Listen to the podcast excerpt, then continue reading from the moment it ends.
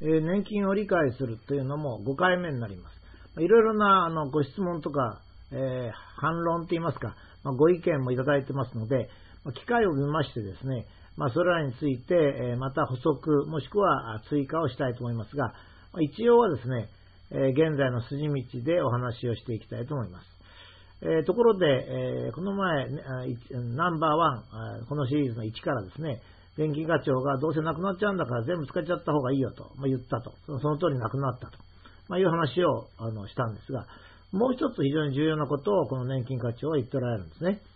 えー、厚生年金保険基金とか財団というものを作って、その理事長というのは、まあ、150兆円ぐらいのお金を運用するわけですから、日銀の総裁ぐらいの力があると。そうすると、厚生省の連中が OB になった時に勤め口に困らないと。まあ、こういうふうにこう言ってるわけです。つまり天下りいくらでもできるよというわけですね。だってそうですよ。もう山のように自分たちが使い切れないぐらいのお金が来るわけですから、それをもう配ってしまえばいいわけですね。えー、事実をちょっと整理してみます。まあ一部ですけど、1位ですね。年金局長と事務次官を経験した K 氏はですね、K という人は、全国社会保障保険協会連合会などに天下りいたしまして、退職金7000万円ぐらいと推定されますが、その他に、これはあの、役人の退職金7000万円の他に3億5346万円を受け取ったと言われております。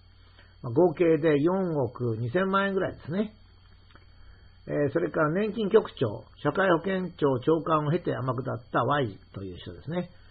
これも退職金は7000万か7500万と言われてるんですが、その後2億4339万円を受け取りました。まあ、結局これも3億以上受け取っております。まあ、無数こういうのあるんですね。まあ、あの、この二人は年金局長をやってますからね。まあ、年金は自由自在ということで、えー、大体まあ退職後、一人当たり3億から4億もらってるわけですね。で、まあ年金の元々の目的っていうのは国民全体の老後を守ろうとしたわけですが、まあ現実的には年金課長が言うように40年後には貨幣価値が変わってどうせなくなるよと、まあ、いうことで、厚生省の幹部が、ま、数億円のお金を退職した後に、退職金というのはまあ税金に基づいて払われるわけです。その後に年金からもらったわけですね。まあ、全国の保養所、全国に保養所を作る。回収の見込みのない公的機関にお金を貸す。というようなことをしてきたわけですね。まあ、これで買っとくる方おられるんですけども、しかし、使う方から見ればですね、まあ、えー、意味のないような保養所を作ってみたり、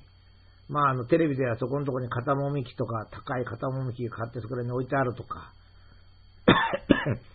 3億円払うとか、まあそういうところしか使い道ないですもんね。つまり、積立型年金というものを、まあ、1960年代に始めたわけですね。自分が若い頃積み立てて自分が老後に受け取ると。まあ本当はそんなことはなかなかできないのに、まあ国民がそれを選択したわけですね。これは厚生省の役人は選択したんじゃなくて国民が選択したわけですね。で、まあ、こうなったのは、その、専門家が騙したとも言えるんですよ。だけど、騙されたのは国民なんですが、国民は民主主義ですからね、自分で決めたわけですね。まあ、現在でも原発は安全だなんていうのに一応乗ったりですね、もっとひどいのは、あの、原発がなければ日本経済が破壊するとかいうのを信じたりしてるわけですね。まあ、同じようなものなんですね。で、なんでそれじゃあ国民は最初からこの積立型年金を選択したのかというのを、ちょっと国民側に辛い立場。まあ、こんなこと書きますとね、一斉にあの、そんなのは騙した方が悪いって話が来るんですが、まあ、ちょっとそこは引いてもらってですね、我々の方も今後騙されないように考えてみますとね、えまずは自分が貯めて自分がもらうという方がいいような気がしたわけですよ。つまり、若い人が積み出して老人が、うん、生活するとか、税金で年金を出すと、ま、いうよりかですね、それは自分の将来だから自分が貯めるんだとこう思ったわけですね。で、これはあの、それまでは子供の世話になってましたから。まあ、子供の世話になるよりかはその方がいいと考えて、あまり深く考えなかったっていうことでしょうね。でそうしますと、40年後にはまあ10分の1とか、なんか100分の1となっているということも分かっていたんですね。だって、その頃賃金ではだいたい1年に1万円ずつぐらいのベースアップがありました。え1年に1万円のベースアップがあるってことは、それなりの、え生活向上があり、インフレが進むわけですからね。で年金の方はこれ、お金を積み立てていくわけですから、基本的にはデフレじゃなくちゃいけないわけですね。ですから、年金を積み立てて40年後にもらうという行為と、ベースアップを求めるっていう行為は相反する行為であるってことは、やっぱりこれも国民が知ってなきゃいけないっていうと、ちょっとこう強すぎますけども、知ってなきゃいけないわけです。その当時の新聞なんかがよく書かなきゃいけなかったんでしょうね。それから年間20兆円ほどの年金の規模だとしますとですよ、厚労省の幹部が1000人、まあ退職するとしますね。例えば局長や何やら退職するとします。1人2億円もらってもですね、合計で2000億円にしかならない。そうすると年金が20兆円ですからね、年金の100分の1しかならないんで目立たないんですよ。だからこれは年金制度自身が天下り推奨のような制度なんですよ。だからまあ、その、こういうことも冷静にね、ちゃんとあの数で、えー、あの考えなきゃいけなかったんです。推奨、推奨がちょっと間違っておりましたので、今直してみますが、えっ、ー、と、まあそういうことなんですね。それから貸付先はま公的機関になってしまうので焦げ付くのはほぼ決まっていると。つまり国の仕事はほとんど赤字であると。えー、もう一回言いますとね、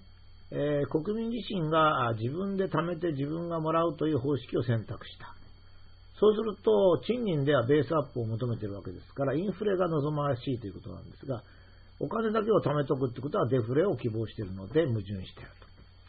それから、もう当然そういった巨額のお金が横にあれば厚生省の幹部がまもらうわけです。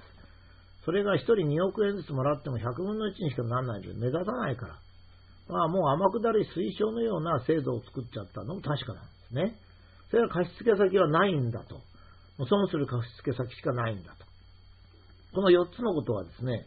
言ってみれば全て非常に簡単なことなので、国民が理解できないというようなことはないんですよ。つまり、ちょっと言い方が我々に対して、我々ですよ、私も含めて我々に対して酷なんですが、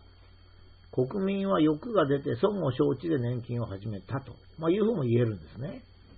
それから政府の方はどうせ国民は未来を考えていないから、積み立て方といえば年金を開始できるだろうと考えたと、これは推察されるんですね。つまりその当時の国民に、あなたが払う年金はあなたがもらうわけじゃありませんよ。今のお年寄りをもらうんですよって言ったら、当時はですね、そんなこと嫌だと。なんで自分が金を出して今の年寄りをその生活させなきゃいけないんだっていう反論があったんですよね。それはそれ慣れないから、年金というのに。だから自分が積み立てて自分がもらうんだったらいいと。まあ、こうなっちゃって結局全部失ったと。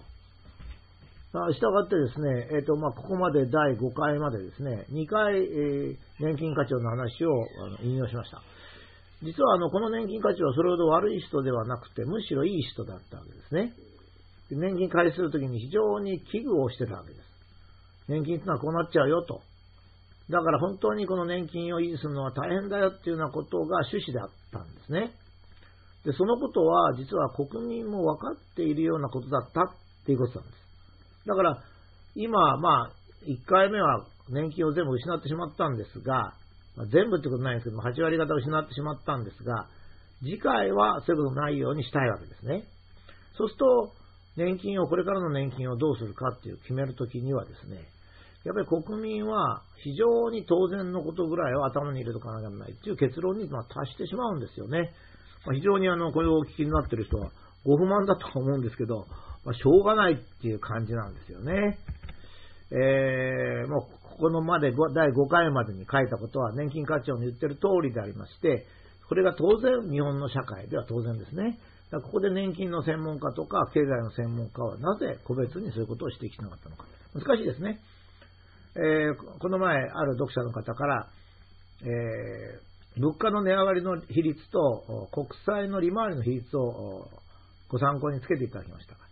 えー、なんでなくなるんですかということなんですね。なんで年金で国債買わなかったんでしょうかと。まあ、こんな感じなんですけどね。まあ、これもまあ、おいおい説明を加えていきたいというふうに思います。